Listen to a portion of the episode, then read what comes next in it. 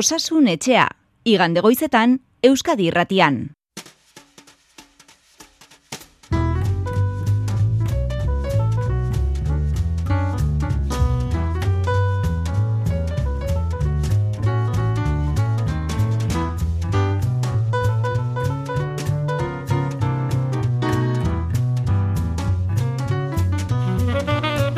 Egun onde izuela guztioi zer modu zaudete, Errusiar mendiaren antzera gora eta bera alagabiltzan irudipena daukagu guk. Orain aste batzuk datuak beran zela eta COVID-19 aurkako neurriak arintzen eta lasaitzen hasi zirela kontatu genizuen moduan, gaur regoera bestelakoa dela esan genezake Eusko Jaurlaritzaren osasun zailak jakin dakizuen gixean, bihar astelenez emango ditu koronavirusari dagozkion aste honetako datu berriak. Eskuartean ditugun azkeneko irreparatuta bederen, intzidentzia metatuaren tasa amairu puntu igo dela ikus liteke, intzidentzia tasa irurogeita bitik irurogeita amaitzaira igo baita, kutsatzeak euneko geita lau handitu dira, eta ospitaletzeak euneko berrogei. Ziuetan, ez horren beste, plantan ordea bai gotzon esagertu disasun zailburuak aste hasieran zioen harretaz ibili behar dugula. Ospitaleratze gehiago ikusten ari gara, baina momentu aldiz ez eragin zuzenik ziuetan. Goranzko joera honek dena dela osasun sisteman izango duen portaera ikusteko itxaron behar dugu, baina erne ibili behar gara. Asteak ordea aurrera egin du eta egunak igaroala ospitaletako egoera zenbateraino aldatu den galdetuko diogu Feliz Zubia osasun etxeko gure mediku eta Donostia ospitaleko zibetako zerbitzu buruari. Baina noski, berari egiteko beste konsultarik bazenute, zanlantzarik ez egin eta helarazi ezaguzue. 6 zortzi zortzi 666 WhatsApp zenbakira, osasun etxea abildua eitb.espostontzira edota bederatzi labiru 0 bat BB bost 0 erantzun gailura.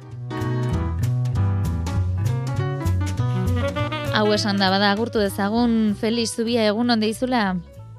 Egun on. Zer moduzkoa da ospitaletako egoera? Sagartu helburuak zioen erne egon behar dugula, datuen gorakadak erietxean duen eraginarekin, asizarete kasu berriak antzematen ez da? Bai, bueno, e, ja joan den astetik ikusi izan, igoera txiki bat izan dela, honek ez du zer ikusirik, ba, pirilan izan genituen kolpe handiaiekin, egia da igoera txiki bat izan dela. Eta zeinketa intentzioen unitateetan, bakasuak banaka badira ere etortzen zaizkigu, ez? Gure unitatean adibidez, baste honetan hiru kasu berri izan ditugu. E, bueno, beste batzuk ere atera dira, nahiko egonkor mantentzen gara, ospitaleratzeak pixka bat igo dira. E, azkenengo datuen zai, eta neko e, osakidetza guztiaren ikuspegirik, eta osasun bidekorik ere ez, baina joera pixkanaka gorakoa dela dirudi, hala ere niri iruditzen zait ez dela lertuko, baina egoera honek ba, denbora luzean e, mantentzeko itxura duela. Eta beraz, ba, neurri utzi behar diogula, eta geure artean daukagula gogoratu, eta batzuk gaizki pasako dutela, eta beraz denon ardura dela honi kontra egitea. Mm Zuk zenion gixan osasun zailak edo sakidetzak emandako datuak e, ba, bi arrastelen ez zautuko ditugu, Nafarroak bi mitartean jakizu egunero datuak eskaintzen jarraitzen duela, eta Ipar Euskal Herrian berriz, azken albistek diote, euneko emeretzitez gutxiago egin direla, eta intzidentzia tasa eunmila biztanleko lauro gehieta irura igo dela Ipar Euskal Herrian. Akitania berriko eskualdeko osasun agentziak emandako datua da hori, eta tes gutxiago egiteren arrazoia zera omen da, txertatu gabeko personei proba horiengatik kobratzen hasi direla. Astero ematen dute hauek txostena, eta kutsatzek euneko gita mar azirela diote bertan. Beraz, bueno, pixkanak abada ere, zenion gixan, poliki, baina gorantzko joera ikusten da ez da.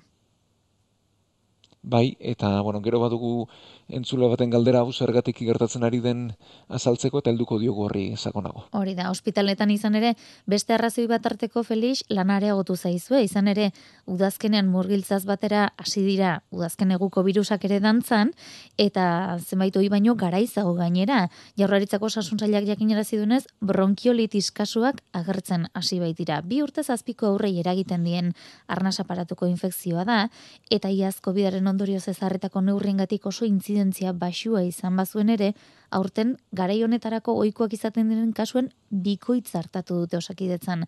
Zazpion konsulta orain arte, kasuen euneko ama inguru ospitaleratu egin behar izaten dituzte. Ainara Rubio lankideak emango dizkigu xetasun gehiago. Ilabete terdi aurreratu da urten bronkiolitis epidemia, ustaian agertu ziren lehen kasuak, orain arte udan sekula ikusi gabekoa, eta azken hiru astetan asko areagotu dira. Orain arte zazpireun bat kontsulta hartatu dituzte osakidetzako lehen arretan eta larrialdietan, normalean garaiontan izaten direnen bikoitza. Zergatia, COVID-arekin egon liteke lotuta, Santi Mintegi gurutzetako ospitaleko larrialdi zerbitzuetako pediatra. Hipotesiak dira, ba, horrek urtean, ba, bueno, COVID-a salata eta COVID-a kontrako neurriak hartu zirelata, oso esposizio gutxi egon zan, bronkiolitizik ezen duen izan, eta dano bagintean aurten ba, aldatu gozala egoera. Bronkiolitisa duten aurren euneko amabost inguru ospitaleratu behar izaten dituzte, babesteko COVID-arentzako ikasi ditugun babes neurriak ezartzea gomendatzen dute adituek. Aurreratu eginda beraz, Felix, entzun dugu COVID-aren aurrako neurriak baliagarri dira virus hauetarako ere. Bueno, guazen pixka bat azaltzera, e, virus bat da, hemen eragilea, e, arnazketa virus inzitiala izena du, eta honek, e, bueno, adin askoko pertsonari, adin guztietako pertsonei eragin diezaieke, eta aur txikietan sortzen du bronkiolitiza. Zergatik, aur txiki hauek bronkioak oraindik ere ondo garatu gabe dituztelako, e, bronkioak oso estuak dituztelako, ba, ala tokatzen zaielako adinagatik, eta bronkio hauetan mukia pilatu, eta arnaz estuera sortzen zaie kasu larrienetan. E, horregatik, bueno, bronko zabaltzaileak eman behar momentu batzean, eta gero, ba, hobetu egiten da. Eta hau, arnaz bide zabaltzen den virus bada, koronavirusa bezala, baina gripea bezala, edo beste batzuk bezala. Eta orduan, hemen ere, ba, distantziak, mantentzeak honegingo digu, ma, musukoak erabiltzeak ere bai, eta gero beti norbait, ba, mukiekin, katarroarekin, ondo ez ez baldin badago, ba, alden gutxien atera dadila, alik eta gutxien egon dadila jendearekin, ze bestela gitzaren edapenean ba, zabal lagunduko du edo zabalduko du. Eta neurri hauek edo gertaeronek baita ere pixka bat e, arretan jartzen gaitu edo arreta pizten digu gripearekin zer gertatuko den pentsatzean ez.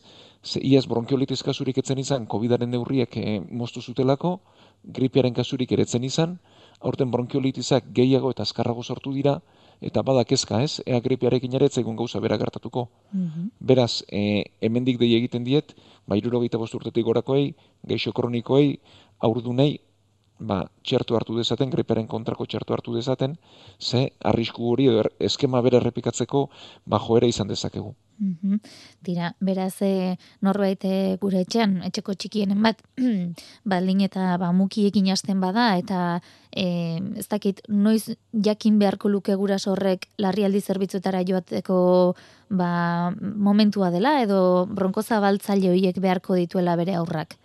Ba, batez ere, hasiko delako estul eta mukiekin, eta bere alakoan arnaz estua sartzen zaielako. E, behin bi urteak pasata oso zaila da bronkiolitis bat eragitea, ze bronkioak garatuago daude, handiagoak dira, eta horrek ez du ondorio berezirik izango. Baina bi urtetik berakoetan bai, beraz, e, mukiekin, estularekin hasi eta arnaz estua gehitzen baldin bazaio, morduan da laguntza eskatzeko unea. Mhm. Eta zuk zenion gixan, ez da? COVID-aren aurka mantentzen jarraitzea, orain arte, eman ditugun neurriak, ez da? Eskoa garbitu, jende, jende asko kolekuak ekinin, muskua jantzi, eta horrelako bai. egoeretatik aurrak alden du albada, ezta? Bai, eta beti gogoraraziko dugu, eh? E, katarro sintomak dituenak e, estula karkaxa mukiak, balik eta gutxien egon dadila beste pertsonekin, ba, transmisioa behar bat ez da koronavirus izango, baina horrelako virus bat izan liteke, leister gripe izan liteke eta besterakoak, eta bueno, ba, horrelakoak dituenak alik eta gutxien egon dadila besteekin, eta beti musukoa jantzita.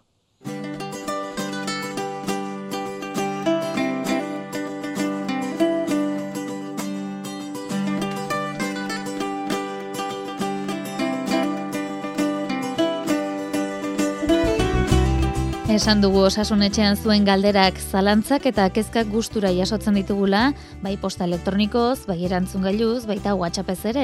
Eta entzule batek baino gehiago kelarazi digun, bueno, entzule batek behintzat helarazi digun gogo eta batek onela dio Felix. Gaixotasunez gain, osasunaren kudeaketari buruz hitz egitea ondo legoke.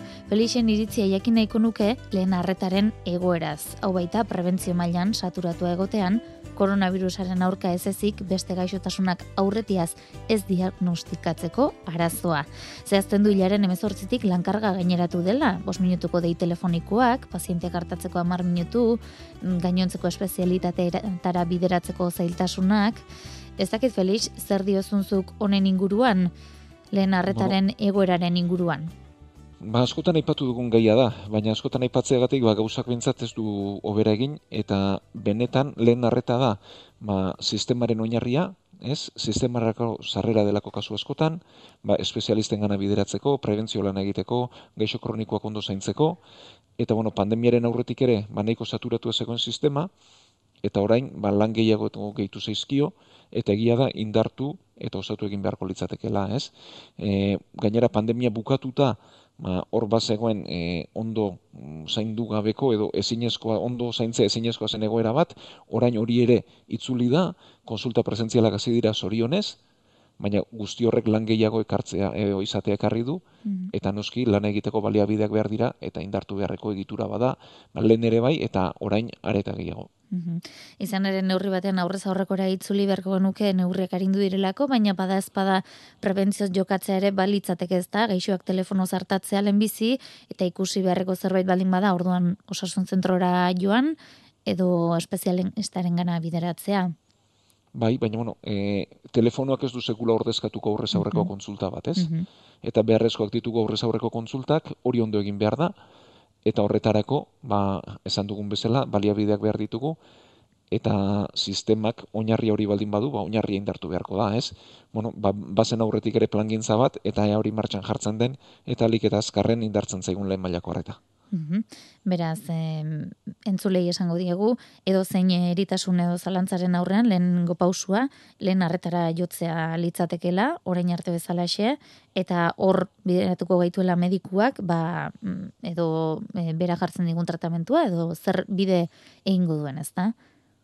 Bai, eta, bueno, e, duazun batetarako larrialdi zerbitzuak daude, baina bestela ba, sistemaren oinarriak ala behar, duket, behar luke eta ala da, eta denok ba, hori erabiltzen ikasi beharko genuke. Mm lehen harreta da ezinbestekoa diozun gixan ba, COVID-aren kasuan ere bai, txertaketak bainak ere burutu dira, baina horri buruzkoa da bigarren entzule baten galdera. Patxik ermutik galdetzen duena da, COVID-arekin gaixotzen ari diren hoiek, ea zer diren, txertatu gabeak, Jansen edo modorna hartutakoak, e, edo eta beste entzule batek dio, ea nola den posible kutsatze ospitaleratze eta hildako berriak izateako bide meretzearen eraginez, euneko lauro gita amarrak txertoa jasota baldin badu. Ez dakit horren inguruan egin ote den azterketari alegia, orain eri etxera iristen ari diren gaixoak, zein txerto hartutakoak diren? Ba, norbaitek izango du jasoan ikustak datu osorik, baina bueno, azieratik hasiko gara, e, nola den posible kasuak igotzea eta eriotzak izatea, euneko laro gita marra txertatu bagaude. Bueno, egia da, lehenengo datua, euneko laro gita marrori, txertatua izan da amabi urtetik gorakoen artean. Baina ez, biztan lego osoaren euneko laro gita marrau da. Amabi urtetik berakoak txertatu gabe daude, eta hortik gorakoen euneko laro gita marra dago txertatua. Eta gero, hogei berrogei urteko tarte horretan, euneko laro bakarrik dago txertatua. Hori bentsat, kopuruei dago kionez. Ondoren, e, txertuak zertarako balio du. Bueno, batetik, elkar babesteko transmisio eteten du, kasuen euneko iruro gehiago baina ez guztiz.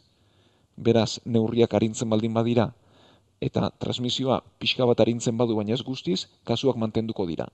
Aurrez baina gutxiago, eh, jeitxiera nabarmena izan da.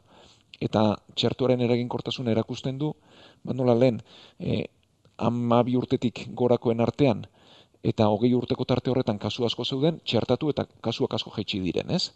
Beraz, txertuak balio du transmisio eteteko, balio du elkarra babesteko, neurri batean bai, ez guztiz, euneko iruro gehian babesten gaitu. Oso ona da, baina ez du guztizko e, transmisio etete bat eragingo, beraz, beste neurriak mantendu behar ditugu. Eta gero, e, ondorenean, zer gertatzen da kasu gaixotasuna daukagun, edo gaixotasun larri bat ez garatzeko, ba, kasu larrien euneko laro marrek egiten du, baina irurogeita marra urtetik gorakoetan eta immunitate arazoak dituztenetan euneko irurogeita marrean du babes hori.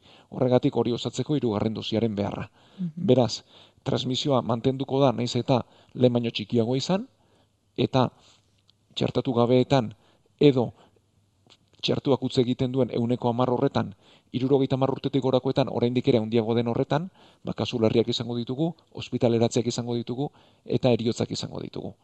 Beraz, bestelako neurriak ez ditugu astu behar, mantendu behar ditugu, eta denok aurrez esan dudan bezala, elkar zaindu, ez? Mhm. Eta norbait, sintomarinekin azten denean, matestak egin behar ditu, koronavirusa den alez ikusteko, sintomak ditugunean ez dugu jende artean ibili behar, musuko erabili beharra daukagu, eta denok, ba, babes neurri horiek, luzaroa mantendu. Mhm. Eta gero, zein dira kutsatzen ari direnak? Ba, ez dakigu, ni gure ziuko datuak ditut. Mm -hmm. e, ona, kasuen bieren txertatu gabeak dira, eren bat txertatua. Eta txertatuak batez ere, irurogeita marrotetik gorakoak dira, edo immunitate arazoak dituztenak. Eta txertatu gabeak aldiz, gazteagoak etortzen ari zaizkigu, hori badakigu zer gertatzen ari den orokorrean ze txerto motarekin nola nik hori ez dakit Go, mhm. posi jakingo nuke mhm. baina ez dakit bai e, ikusita bilakaera zein den eta joan den astean eman ziren datuak zein ziren ba, badakigu batez ere geixotzen ari direnak batetik aurrak direla txertatu gabeko aurrak eta gero, hogeita mar, berrogeita mar urte arteko direla batez ere edo, inzidentzia hundiena hor dagoela. Mm Naiz eta gero, okertzen direnak, etori beti ala izango da, irurogeita marrutetik gorakoak izan batez ere, edo geixo kronikoak izan, bueno, irurogei, irurogeita marrutetik gorakoak, edo geixo kronikoak izan. Mhm. Beraz, e, badirudi, intzidentzia gehien txertatu gabekoetan ematen dela, nez eta ondoren okertzen direnak, ba, e, batez ere aurrez bezala eta izango den bezala, ba, irurogei urtetik orakoak, irurogei, irurogei tamar urtetik orakoak izan, edo gaixotasun kronikoren bat, edo immunitate arazoren bat dutenak izan. Mm Dira, COVID-a ekiditeko neurri nagusiak zeintzu diren aipatu dugu, txertoak ere,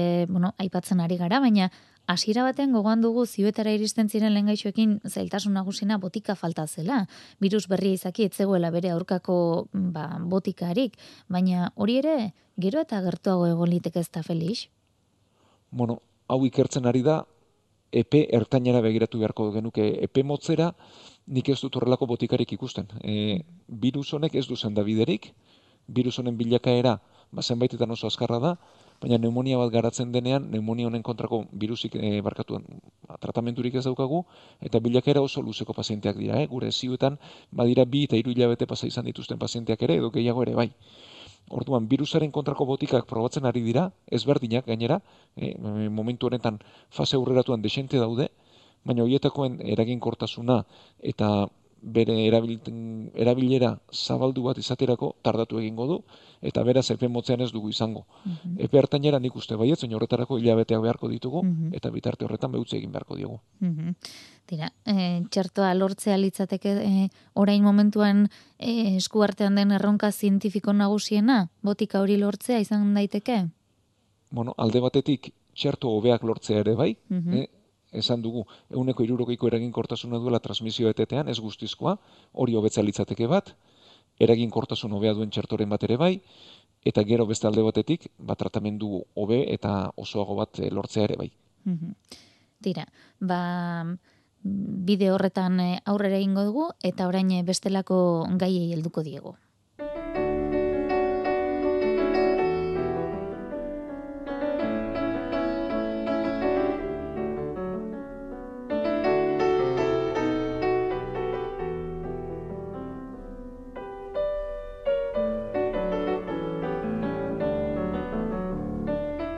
Koronavirusa pixka batean alboratu eta saioko azken txanpara begira jarrita bestelako gai bati heldu nahi diogu. Izan ere, Espainiako gobernuak debekatu egin nahi du aurretan erabei zuzendutako txokolate, gaileta edo zuku zein izozkien publizitatea besteak beste. Aur obesitateari aurre egiteko ari da prestatzen errege dekretua. Nerea sarri lankideak emango dizkigu xetasun gehiago. Datorren urterako dekretua prestizatea espero du kontsumo ministerioak, araudiak osasungarriak ez diren bost produktu multzori eragingo die, artean daude txokolatea, gaietak, zukuak, izozkiak edo edari energetikoak. Izan ere, aurren obesitate datuak oso kezkagarriak dira Alberto Garzón ministroaren hitzetan. Los indicadores eh, de salud pública relacionados con el sobrepeso y la obesidad están en niveles extraordinariamente altos. El exceso de, de sobrepeso... Estatuan aurren euneko berrogik du gehiagizko pisua eta hoietatik euneko amazazpik obesitatea du produktuak sailkatzeko osasunaren mundu erakundeak ezarritako profilak erabiliko dituzte. Ministerioaren helburua da, telebistan, irratian, prentxan, sare sozialetan eta amasei urte zazpikoek kontsumitzen dituzten gainontzeko edabideetan publizitatea arautzea. Datozen hilabetetan ezagutuko ditu ditugu xehetasun guztiak, baina badakigu telebistan adibidez, babes ordutegia ezarri nahi dutela, eta horrek esan nahi du, aurrentzako programen aurretik eta ondoren, ezingo direla produktu hauen iragarkiak emititu, ez da marrazki bizidunen kanaletan ere, eta ez da zineman ere aurrentzako pelikulak direnean. Aurretan eraben gizentasuna gai garrantzitsua ez da, Felix? bai, e, osasun publikoko arazo larri bat, e, bueno, datuak hor daude ez, e, gain pixua ba, uneko berrogeian, mhm. eta obesitatea uneko amagostetik gora, ikusi da hortzaroan obesitatea duenak gero, helduan izateko ere, ba, joera handia izango duela, eta gero gizentasuna lotzen da, gaixotasun kardiobaskularrekin, minbiziarekin, artrosiarekin, e, zenbaitek diote dementziarekin ere bai, eta ba, erro-errotik jo beharko genuken arazo bada. Mm gizentasunak bi oinarri ditu, mhm. batetik elikadura, eta bestetik ariketa fizikorik ez egitea, mhm. eta biak ere beti ohiturei loturik, eta horregatik oso garrantzitsua da txikitatik ohitura egoki batzuk lortzea ez, gero aldatzea asko zailagoa mm -hmm.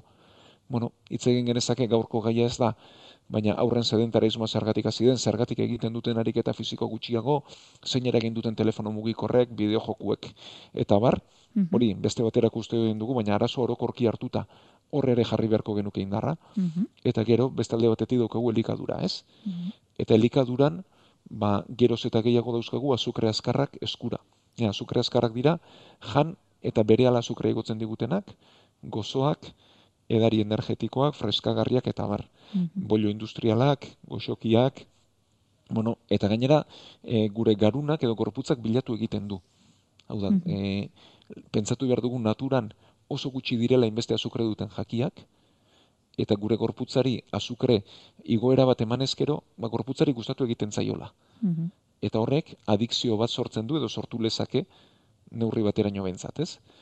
Eta gero, orduan, aurrei gustagarri egiten bazaizkie bai zaporez eta bai gorputzak eskatzen badu eta bilatzen badu eta gainera gauza on bezala eskaintzen badiegu eta publizitateak horretara eramaten baditu, ba, hor kontsumo hori handitu egingo zaigu eta horrelako jakiek beti obesitatera eh, eramango gaituzte edo obesitatea sortzeko arrisku handiagoa dute. Mhm. Beraz, e, gurasoaren aldetik enik ere lehen eskuntzako bi aur ditut, mhm. ba, hauek mugatzen ikasi beharko genuke, mhm. eta astean behin bakarrik ba, kontsumitzen utzi, baina garbi adierazi horiek ez direla osasungarriak, ez direla komenegarriak, -hmm. eta noski publizitate guztio mugatu, ez? Mm ba, aurren marrazki bizudunen tarteak begiratu besterik ez dago, ba, zenbat galeta, txokolate izoski, freskagarri eta bar, ba, mm sartzen zaizkigun, ez? Eta hori kentzea ba egoki iruditzen zait. Mm Iragargetan ez ikusteak tentazioekin dezake, baina gero erosketak egitera joan eta mm, edo zein txokotan topa genitzake mota horietako jaki edo litxarreriak aurrera ez dakit araudia zorroztea bide beretik joan haute daiteken? Bai, bueno, badira horretarako joerak, ez? Ez adibidez, ba, ikastetxeetan dauden makinetan ere, ba, horrelako elikagaiak edo horrelako produktuak kendu eta bestelako engatik ordezkatu, ez? Mm Hau da, ez du zentzurik eskola batean, institutu batean, ba, makinak horrelakoak eskaintzeak, ez? Azkenean horretara bultzatzen dituelako eta horre egiten den eskaintza ere aldatu liteke eta aldatzeko joera bat bada, mhm. eta egin beharko genuke, eta azkenean erosten duguna geu gara, ez? Mm Publizitatea bultzatzen gaitu eta publizitatea mugatzea ondo dago, baina azken hitza geu daukagu eta geure esku ere badago, ba ohitura hauek mugatzea eta geure seme alabei zer ematen diegun eta zertara eramaten ditugun ba denok pentsatzea. Mm Aipatu duzu gurasoen ardura dela aurren elikadura, baina gosariak eta askariak dira horrelako produktuekin hornitzeko arriskua dutenak nolabait esatearren, ze beharko luke edo nolakoa beharko luke izan gosari edo askari osasuntsu batek horrelako jakiak ekidinda nahikoa litzateke? Edo aproposa izateko elementu ezberdin uztarketa egiten ere ikasui beharko litzateke bueno, beti e, elikadura osasuntzu baten barruan, oinarrian jarri beharko genituzke, ba, barazki fruta eta antzerakoak, freskoak, beraz gozarian eta arratzaldeko tarte horretan ere gehitu genitzake, horrekin batera ez neki bazartu genezake batez ere gozari horretan, eta gero e, azukre moduan, azukre azkarrak eman beharrean, azukre mantzuagoak erabili ez, ordan eta azukre mantzuagoak hartzeko moduan, bueno, zerealak, ogia bere erabili genezaken neurre honditan espaldin bada eta ogi oso industrial espaldin bada eta gero e, pixka bat osatu aurrez esan dugun bezala ba fruta, zuku eta antzerakoekin, ez? Eta ez hainbeste azukre azkarretan oinarritu, txokolateak kendu eta horrera biltzen ditugun gozoak, bolio industrialak eta gauza guzti horiek guztiak ba mm-hmm. alboratu. Aurretan erabai zuzendutako neurria da, izpidea jarri diguna, baina pentsatzekoa da edo norentzako ere mesedegarri izan litekela neurriena guzta bai, e, aurretan erabezari gara izketan, ba, gai hori delako eta bereien ganako ba, sensibilitate berezia behar dugulako eta ohitura osasungarriak orduan behar ditugulako, baina guztionzat komenegarri litzateken zerbait da, eta guztion onuragatik, bat denok egin beharko genuken zerbait da, ez? E, bueno, industria handi bat sortu da elikaduraren inguruan, e, honek merezi du gainera ausarketa oso bat, ez? E, ze produktu ditugun, nola saltzen dizkiguten, nondik ekarriak, bueno, gertutatuzunak e, beti du alde batetik elikagai hobe bat, beste alde batetik, bueno, ba, transporteak eta eragingo luken e, klimarekiko eragin guztiare kontuan hartu beharko genuke, mm garaian garaikoa, inguruko ba, baserritar arrantzale eta barri emandako laguntza ere bai, eta gero osasunaren aldetik, ba, zenbat eta industrializatu izan elikadura, orduan eta okerrago izango da, ez? Azkenean industriak kontsumoa bilatzen du, kontsumo azkar bat bilatzen du, elikagai horiek azukre gehiago izango dute, azukre azkar gehiago izango dute, gatz gehiago izango genuke, eta hori ba, beste batera lantzea tokatzen zaigu denoi, eta ohiturak ba, pixka bat begiratzea. Eta kontuz, eh, azukregi garririk gabe jartzeak ez baitu esan nahi, azukrerik ez duenik ez da? Hori da. E, azkenean azukren partez beste ordezkari bat e, ordezko bajarriko digute, eta beti diote, etxean egina baldin bada, gertuko baldin bada, geulandu baldin badugu, ba, asko osasuntzagoago izango da, hobia izango da, eta gero ba, aurrengan indar hori jarri beharko genuke ez edo zein momentutan alitxarreriak, bolio industrialak eta barrerosteko, mm. eta hori pixka bat zaintzeko. Tentazioan ez erortzeko, onena ez eroste albada, ez da?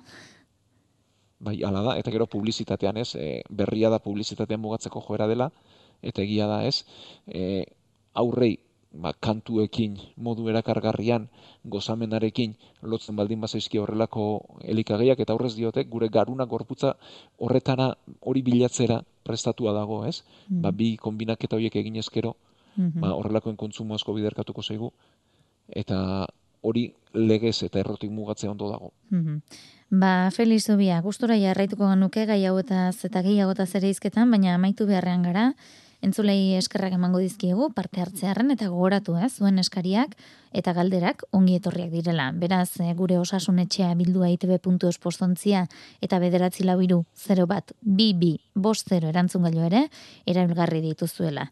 Felix, datorren astean hementxe osasun etxean egingo dugu topo? Ba, hemen izango gara, eskerrik asko entzule guztioi eta gaur sortzir arte. Eskerrik asko zuri gai hauek eh, gurekin lantzearen eta holko guztiak ematearen, ondo pasa, astea eta zaindu ba, berdin denok ere.